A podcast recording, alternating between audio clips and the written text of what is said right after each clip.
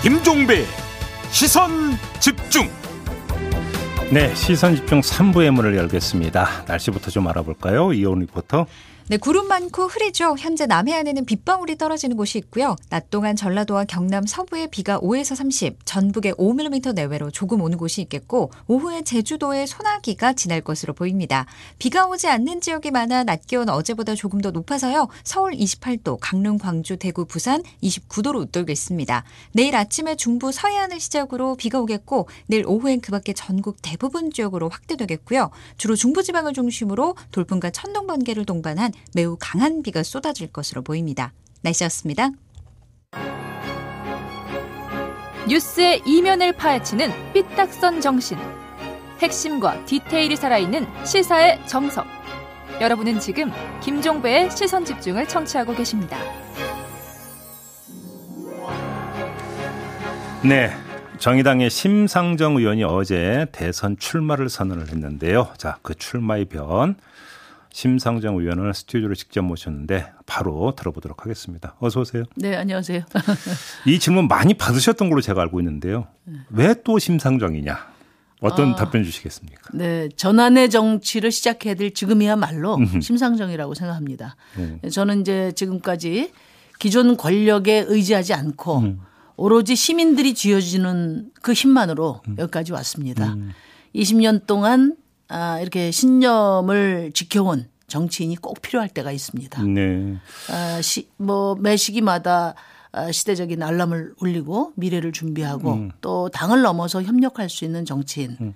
아, 준비된 정치인이 이야말로 이제 이 지체된 대한민국 사회를 미래로 안내할 수 있다고 저는 자신 있게 말씀드립니다. 그럼 질문을 한번 이렇게 바꿔볼게요. 그 의원님의 대선 출마가. 네. 정의당에 어떤 의미가 있고 어떤 가치가 있는 걸까요? 정의당의 어, 관점에서 본다면. 네, 정의당은 음, 이제 전망을 열어야 하죠. 네. 내년 대선에서 어, 양당 정치를 종식하고 음. 어, 미래로 나가는 정치 전망을 열어야 음. 어, 정의당의 존재 이유 네. 또 전망이 또렷해진다고 생각하고요. 음. 또 하나는 이제 노회찬 심상정 이후에 에, 리더십을 명실상부한 리더십을 음. 세워야 한다고 봅니다. 그 두 가지 숙제가 이제 이번 어, 제가 대선 출마하는 제 음. 어깨에 달려 있다 이렇게 생각합니다. 바로 조금 전에 이제 그 의원님께서 전환의 정치, 시민의 시대 이제 이게 이제 대표 슬로건 아닙니까? 그런데 그럼 한번 좀 나눠서 일단 전환의 정치를 말씀하셨는데 어떤 정당의 교체보다는 정치의 교체가 중요하다 이런 말씀이신 것 같은데, 근데 조금 전에 하셨던 말씀과 연결이 되는 건데 정치 전반을 이야기하기 전에. 정의당으로만 국한을 하더라도 의원님의 또 네 번째 출마, 대신 외람되지만 결국 정의당이 정체되어 있고 대한부재의 정당이라는 자기 고백 아니냐 이렇게도 해석될 수 있는 거 아니겠습니까? 어떤 말씀 주시겠습니까? 정의당이 정체되어 있다는 것을 제가 부정하지는 않는데요. 음. 정치는 어, 국민들이 원하는 음. 정치의 전망을 열므로써 네. 정당의 미래도 열리는 거라고 저는 생각하고요. 예. 단지 정치 전환으로 한정된 전환을 말씀드리는 건 아니고요. 음. 제가 그 조금 더 설명을 드리려고 하는데 네. 어, 어, 이제 엊그저 어, 얼마 전에 얼마 전에 이제 유엔에서 우리 대한민국을 유엔 사상 처음으로 선진국으로 지위 변경을 예. 했지 않습니까? 음. 그렇지만 지금 우리 국민들은 내 삶도 선진국이냐 이렇게 묻고 있습니다. 그렇죠. 예. 어, 민주화 이후에도 팔십칠 년 이후에도 우리 국민들은 산업화 세력, 민주화 세력에게 음. 번갈아 권력을 주었거든요.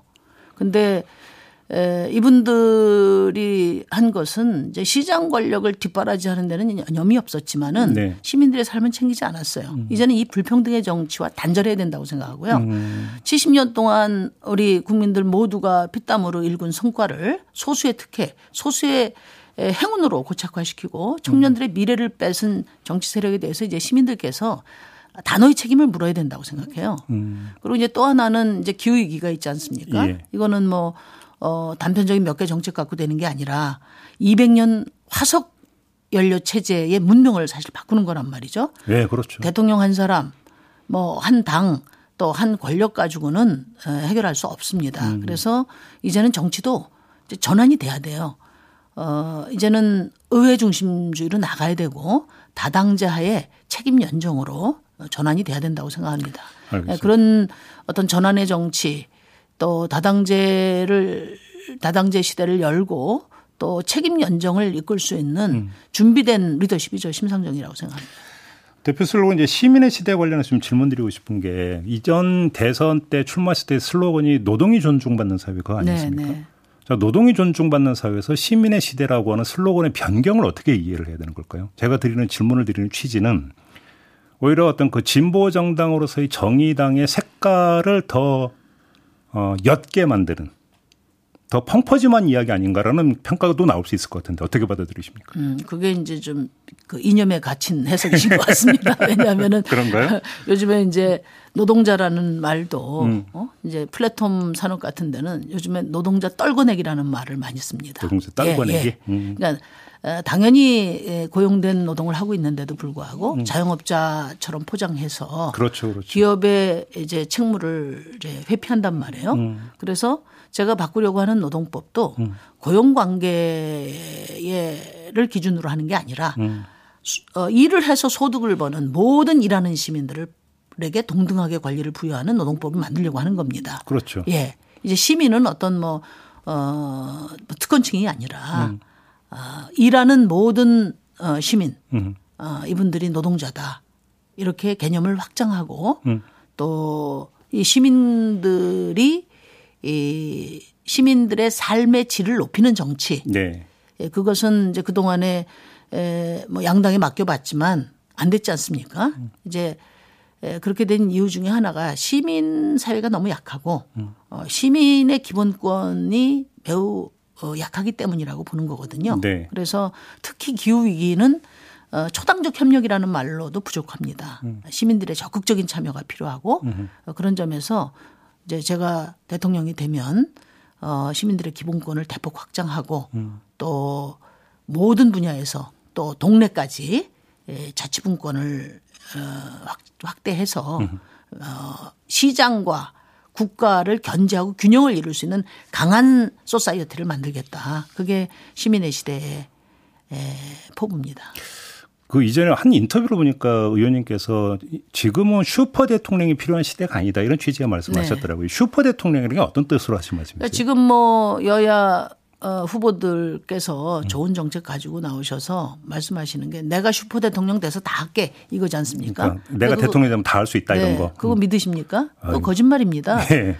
지금 현재의 양당 체제 음. 하에서의 대통령은 아무리 잘해도 자기 권력 지키는 게 마지노선인 것 같아요. 음. 그러니까 이 양당 체제가 권력 투쟁에는 굉장히 용이한 구조인데 그 안에 국민도 미래도 없습니다. 그렇기 때문에 이제 시민의 시대를 열기 위해서는 이 승자 독식 선거 체제를 종식하는 선거가 돼야 되고 음. 이제는 모든 시민들이 골고루 참여할 수 있는 음. 그런 다원적인 정당 체제 그리고 정책을 중심으로 어, 협력하고 조정하는 어, 책임 연정의 시대를 열어야 된다. 그걸 위해서 지난 어, 그 노무현 저 문재인 정부 전반기에 음. 선거제도 개혁을 그렇게 길을 쓰고 추진했던 거죠.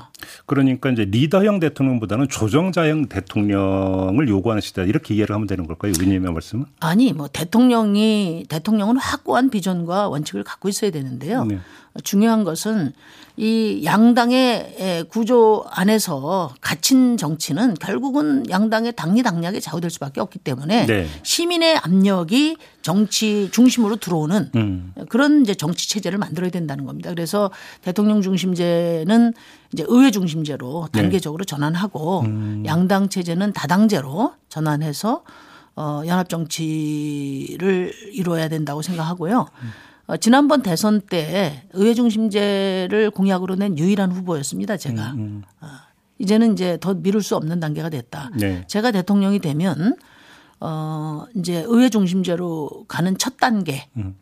에, 준 대통령제로 전환하겠다. 그런 말씀드립니다. 그런데 어, 지금 여야에서 이제 각각 일 위를 달리고 있는 이재명 후보나 윤석열 후보 같은 경우는 예를 들어서 이제 지금 의원님의 말씀대로라면 어떤 그 개헌까지도 네. 이제 그 연결이 되는 이야기일 수밖에 없는데 그래서 이미 부정적인 입장을 표명을 했던 걸로 제가 기억을 하는데요. 결국 그러면 어렵다고 봐야 되는 거 아닐까요? 어떻게 보십니까? 어, 뭐 그 아무리 거대 정당이라 하더라도 시민들 위에 군림할 수는 없죠. 이번 이제 대선 캠페인 때 시민들의 뜻이 또렷이 드러날 거라고 봅니다. 네. 요즘에 뭐 여러 방송에서 양당의 초박빙 선거다 이렇게 이야기하는데 음. 그 예상은 빗나갈 겁니다. 어, 만약에 점에서. 양당의 초박빙 선거가 되면 음. 어, 지금 양당 정치에 실망한 시민들 투표장에 안 나갈 겁니다. 그거는 대거 투표 포기로 갈 거다. 그렇죠. 네. 그렇기 때문에 뭐 보수냐 진보냐 중도냐를 떠나서 음. 지금 양당 정치에 신물나하는 국민들이 너무 많습니다. 저는 어 이렇게 이제는 더 이상 이 양당 정치 갖고 안 된다고 생각하시는 시민들 음. 그리고 또 이제는 미래로 나가야 된다고 생각하시는 시민들을 광범하게 묶어 세우는 음. 그런 선거를 치를 생각입니다. 그 말씀하시니까 이제 갑자기 급 궁금해지는 게 하나 있는데요. 지난 대선에서 의원님의 대선 득표율이 육 퍼센트 조금 남았던가 그렇게 제가 네. 기억을 하고 있는데 이번 대선은 몇 퍼센트를 기록할 거라고 그렇게 확신하십니까? 어, 제가 그 느끼기에는 네. 어, 이제는 무슨 이제 뭐 보수 진보 어, 중도 이런 구분법은 어, 시민의 의사를 제대로 반영한 구분법이 아니다 이렇게 음. 봅니다. 왜냐하면 보수의 보수가 없고 진보의 진보가 없고 내로남불 정치 아니냐 이렇게 생각하시잖아요. 아, 이제 가치 자체가 무너져 버렸다. 예, 이제는 음. 어, 그동안의 불평등 정치, 이 과거의 정치를 단절하고 음. 미래로 나가자. 네. 과거와 미래의 대결이라고 저는 생각하고 음. 어, 대다수의 시민들이 저는 어, 제 생각에 동의할 거라고 봅니다. 다만 네. 미래의 세력으로서 심상정과 정의당이 어떻게 가능성을 보여주느냐 음. 그것이 이번 대선의 그 저희의 전략의 핵심이라고 보고요. 예. 어, 양당 정치를 종식하려면 어, 제가 대통령이 돼야 되지 않겠습니까? 음. 저는 시민들께서 최소한 삼분지계를 만들어 주시고 오. 삼십사 퍼센트로 저 대통령 만들어 주시면 음. 어, 책임 연정을 구성해서 음. 전환의 정치를 제가 힘있게 밀고 가겠다는 약속을 드립니다. 알겠습니다. 조금 전에 정의당 여쭤봤으니까 조금만 돌아가서 다시 한번 여쭤볼게. 그러면 예를 들어서 최근에 이제 정치권이 화두로 삼고 있고 이제 가장 이제 관심을 많이 기울이는 청년 세대. 네. 어떤 그 대한민국 사회의 어떤 불평등 구조의 한가운데 놓여 있는 세대가 또한 청년 세대라고 다들 이야기를 하고 그다음에 그게 옳건 그르건 이제 공정 화두의 어떤 담지자로 청년 세대를 이야기를 하고 이렇게 놓고 보면 단순하게 생각을 하면 그 어느 정당보다 대한민국 불평등에 대해서 개선 목소리를 했던 진보 정당의 청년 세대가 눈을 돌려야 될 것 같은데. 그런데 여론조사 네. 추이를 보면 그렇지가 않거든요. 네. 자, 그러면 이거는 정의당은 어떻게 받아들여야 되는 걸까요? 이 그러니까 지금까지 음. 청년 정치를 위해서 가장 선도적으로 애써온 정당이 정의당이라고 생각해요. 예. 어, 청년 정의당도 어, 저희 당이 가장 탄탄하게 지금 하고 있고요. 네. 그 의석 한 자리 내놓기 싫어하는 기존 정당에 비해서 저희 여섯 석밖에 안 되지만은 음흠. 청년 비례 할당을 선도적으로 도입해서 지금 우리 청년 정치인들이 열심히 아주 잘 하고 있습니다. 네. 제가 이것 때문에 당내에서 많은 또 어 저 어 섭섭함 얘기도 들었지만은 음. 이제 시대적으로 꼭 필요한 일이라고 생각해서 한 예. 것이고요. 예. 또 청년 기초 자산제 장병 어, 그러니까 병사 월급 인상 이거 다 정의당이 주도한 것입니다. 음. 어, 그 청년들의 에, 그 표심은 미래를 여는 것입니다. 음. 지금 양당의 어떤 후보가 어, 자신들이 해온 지금 불평등의 정치에 대해서 제대로 성찰하는 사람이 있습니까? 음. 미래의 얘기를 이야기하는 사람이 어디 있어요 지금? 음. 저는 저와 정의당밖에 없다고 봅니다. 네. 평상시에는 사실 저희 마이크가 작기 때문에 음. 전달력이 약하지만 음. 대선이라는 공간 속에서 어, 충분히 우리 청년들을 만날 수 있다고 저는 확신합니다. 음. 지난번 대선 때도 청년 지지가 매우 높았습니다. 얼마 전에 단병호 이제 전 의원 만나신 적 있으시죠? 네. 이때 이제 단병호 의원께서 노동 문제 제기에 좀 약했던 거 아니냐는 취지의 말씀하신 것 같은데 그건 어떻게 받아들이셨어요? 그러니까 그거는 이제 노동이 당당한 나라를 만드는 게 정의당의 존재 이유거든요. 예. 근데 이제 전반기에 그러니까 지난 문재인 정부 초반기에 주로 제도 개선 공조 에 주력하면서 음. 이제 민생 현안이 저희 정의당뿐만 아니라 대한민국 정치 자체가 민생 현안이 뒷전으로 밀렸었습니다. 이제 그에 대한 지적이라고 보고요. 음. 이제 노동이 당당한 나라를 만들기 위해서 어 이제 아주 중요한 공약들을 저희가 준비를 하고 있습니다. 첫째는 신노동법을 이제 제시할 거고요. 네. 이제 두 번째는 뭐 노동시장 이중구조에 대해서 대선 후보들이 말씀하시는데 음. 지금은 이중구조도 옛 얘기입니다. 다중구조입니다. 아, 그렇죠. 예. 예, 예. 노동자들 중에는 상위 십 퍼센트 소득에 들어가신 분도 계시고 음. 최극빈 생활하시는 맞아요. 분들도 많습니다. 맞아요. 그래서 예. 과거에 이제 저희가 노동운동할 때는 계급 대립으로만 봤던 시절이 있었고요. 그렇죠. 또 비정규직이 이제 양산되면서 이중구조 문제가 음. 어, 중요한 어떤 의제로 등장을 했는데 지금은 이제 다중구조가 됐고 맞죠. 이 다중구조는 또 기업의 에, 이제 다중구조하고 연계가 됩니다. 그래서 노사관계 또 기업의 어떤 하청 계열화 시스템을 개선하는 문제, 노동 내부의 다중구조의 어떤 연대 방안 예. 이런 것들을 종합적으로 중충적인 사회적 합의를 도모할 생각이고 그거는 제가 꼭 해야 될 일이고 제가 제일 잘할 수 있는 일이라고 봅니다. 제가 이름은 정확히 기억하는데 정의당의 한 인사가 이런 말씀을 하시던 걸 제가 기억을 하는데요. 정의당이 이야기해야 될 그 정치적 화두를 이재명 지사한테 뺏겨버렸다. 이런 말을 정의당 인사가 한 적이 있었는데 이거는 동의를 못 하십니까? 그 말은 뭐 다 할 수 있죠. 문재인 정부 공약이 뭐 정의당하고 얼마나 달랐습니까? 음, 그렇지만 말, 말뿐이다. 아니 이미 뭐, 뭐 요즘에 김 빠진 사이다라는 이제 평가도 받고 계시고 네.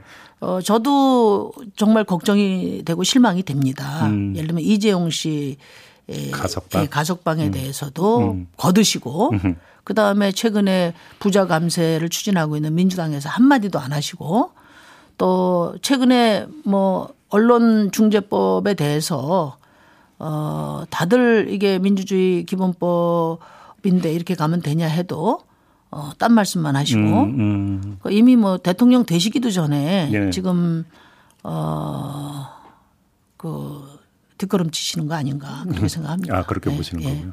그 말씀하시니까 현안 진짜를 자주색과 붉은색을 구별해 주실 거라고 봅니다. 저는. 아 네. 그러면 자주색은 이재명 지사고 붉은색은 뭐 의원님이시고 이렇게 되는 거예요. 아니 모든 정치의 에, 진짜 신념을 담아서 영혼을 담은 공약이 있고 그렇죠. 또 전문가들 불러다가 음. 페이퍼 하나 써서 음. 내놓는 공약이 있지 않습니까? 그걸 이제 구별할 이제 힘이 우리 시민들께 있다고 저는 생각합니다. 그 말씀하시니까 윤석열 후보가 어제 부동산 공약 내놨잖아요. 그건 그러면 음. 전자입니까 후자입니까? 어, 지금 대부분의 특히 국민의힘 쪽에 후보들이 내놓는 부동산 정책은 어, 이제 부동산 기득권을 위한 음. 정책이고 그 대량 공급은 투기의 불쏘시개를 만드는 정책이라고 저는 보고요. 예. 특히 청년들한테 원가에 음.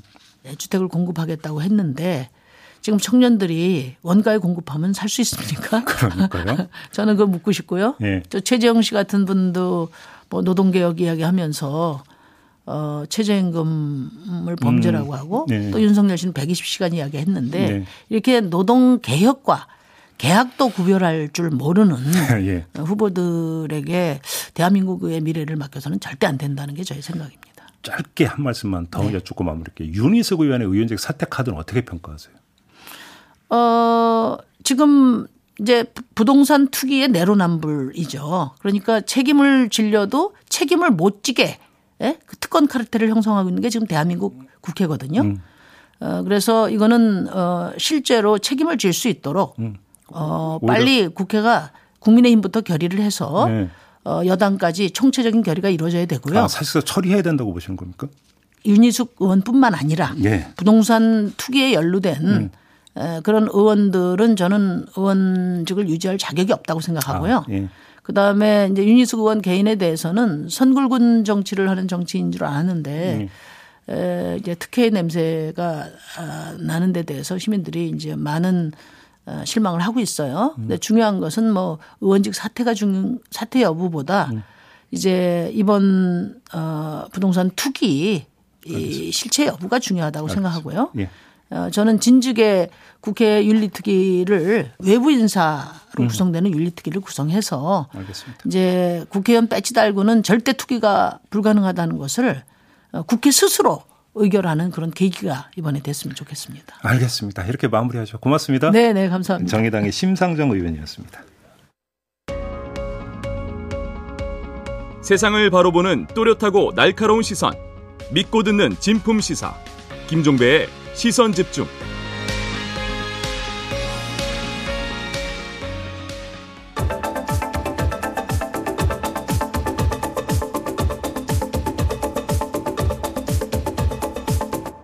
네, 시선집중의 대미를 장식하는 비컨 뉴스 시간입니다. 이종훈 작가 모셨습니다. 어서 오세요. 안녕하세요. 자, 어떤 이야기인가요? 네, 오늘도 준비한 오디오부터 함께 들어보시겠습니다. 충북 진천의 국가공무원 인재개발원 앞, 아프가니스탄에서 우리나라를 도왔던 현지인들이 무사히 도착했습니다. 버스 열세 대에 나눠 탄 이들은 경찰의 인도를 받으며 개발원 안으로 들어갑니다. 편하게 지내다 가길 바란다는 환영의 현수막이 도로 곳곳에 내걸렸고, 마중 나온 이들은 손을 흔들어 환영했습니다. 네, 이제 아프간 사람들 이야기잖아요. 네, 그렇습니다. 음, 근데 네, 왜요? 과연 이분들이 편하게 지내는가? 여기에 대한 의문점을 한번 던지고 뭐 싶어요. 숙소에 문제 있습니까? 아니요, 뭐 정말 우리 대다수 국민들이 이분들이 이제 편히 지내다가 가기를 바라는데 네, 지금 유튜브에 어제 자 한국일보 뉴스 기사 하나 올려드리겠습니다. 네, 이 뉴스는 이런. 어, 아프간 소녀의 눈물, 답답함일까 걱정일까라는 제목으로 시작합니다. 그러면서 한 아프간 소녀가 창가에 앉아서 눈물을 흘리는 모습을 연속해서 찍은 사진을 같이 올려놔요. 그리고 아, 베란다와 창가로 오가는 아프간인 가족들, 아이들, 뭐 여성들, 남성들 사진을 찍은 그 것들을 계속 게시를 하고 있는데 줌으로 당겼군요. 네, 줌으로 기자 스스로가 멀리서 망원 렌즈로 줌으로 당겨서 찍었다라고 해요. 음, 음. 근데 지금 보시는 사진이 모자이크 처리되어 있는데. 네. 이 한국일보 사진에는 모자이크 처리가 안 돼 있던 겁니다. 우리 제작진이 모자이크 처리한 거예요. 예. 재밌게 질문 한번 드릴게요. 네. 나도 모르게 누군가가 내가 지내는 공간에서 어, 망원 렌즈로 나를 지켜보고 그리고 내 일거수일투족을 사진으로 찍고 그 사진들을 뉴스라는 이름으로 세상에 다 공개하면 과연 나는 이 공간에서 편안하게 지내는 겁니까? 그 지금 질문이라고 하세요? 질문이라고 합니다. 네. 한국일보는 그렇게 했잖아요. 네. 예, 그리고 음... 이게 사생활 침해, 개인인권 침해 논란, 그리고 신원보호의 문제도 있죠. 실제로 우리 외교부와 정부 같은 경우는 이분들의 신원보호를 위해서 이들의 얼굴을 공개하지 말라, 말아달라고 언론사에 요청을 했단 말이에요. 음. 그런데 이렇게 다 공개를 합니다. 유튜브에 또 다른 기사 하나, 뉴스 기사 하나 올려놓겠습니다. 예. 지금 보시는 뉴스는 지난 금요일 팔월 이십칠일에 동아일보가 보도한 기사인데요. 음. 이렇게 내용을 적어놨습니다. 한국 언론만 모자이크 처리한 아프간 시민들 얼굴. 음, 제목이래요. 음, 음. 공항에 도착한 아프간인들의 신원을 보호하기 위해서 어, 사진과 영상에 얼굴을 공개하지 말고 모자이크 처리해달라는 우리 정부의 요청에 좀 다소 불만이 섞인 듯한 글들을 적어놓고 있습니다. 예. 왜냐? 외국 통신사들은 다 공개했는데 우리만 못하겠다. 음. 이게 동아일보 기자의 생각이에요. 음. 어, 그러면서 이 기자는 다른 외국 통신사들의 사진, 그러니까 아프간인들의 얼굴이 모자이크 처리되지 않은 사진들을 같이 기사에 게재를 해줍니다. 음. 한국과 외국 통신사의 사진이다라고 비교해보라는 거고 네. 그리고 기사 마지막에 독자들에게 묻습니다. 여러분들은 어떤 사진을 보고 싶으십니까? 아마도 글의 맥락을 보면 기자는 모자이크 없는 사진이란 대답을 기대한 것 같아요. 음. 하지만 누리꾼들의 댓글 대부분은 모자이크가 있는 사진이요 라고 답하고 있습니다. 그러니까 사실은 예를 들어서 줌으로 당겨서 특정한 사진이 몇 개 있죠. 예를 들어서 네. 우병우 전 수석의 황제조사라든지 네. 본회의에서 이제 그 휴대폰 문자 보다가 특종도 네. 여러 번 나오는데 이거는 성립이 되죠. 왜냐하면 그건 감시의 대상이니까. 네. 하지만 이분들은 감시의 대상이 아니라 보호의 대상이잖아요. 네. 그다음에 인권의 문제가 그렇죠. 있는 건데. 누리꾼의 말로 마무리할게요. 당길 게 있고 안 당길 네. 게 있다. 기자님들 작작 좀 하세요. 작작. 그게 이제 마무리인 거죠? 네. 알겠습니다. 이렇게 마무리하겠습니다. 수고하셨어요. 네, 감사합니다. 이종훈 작가였습니다. 네, 본방 마무리하고 유튜브 연장방송 언중 요걸로 이어가도록 하겠습니다. 고맙습니다.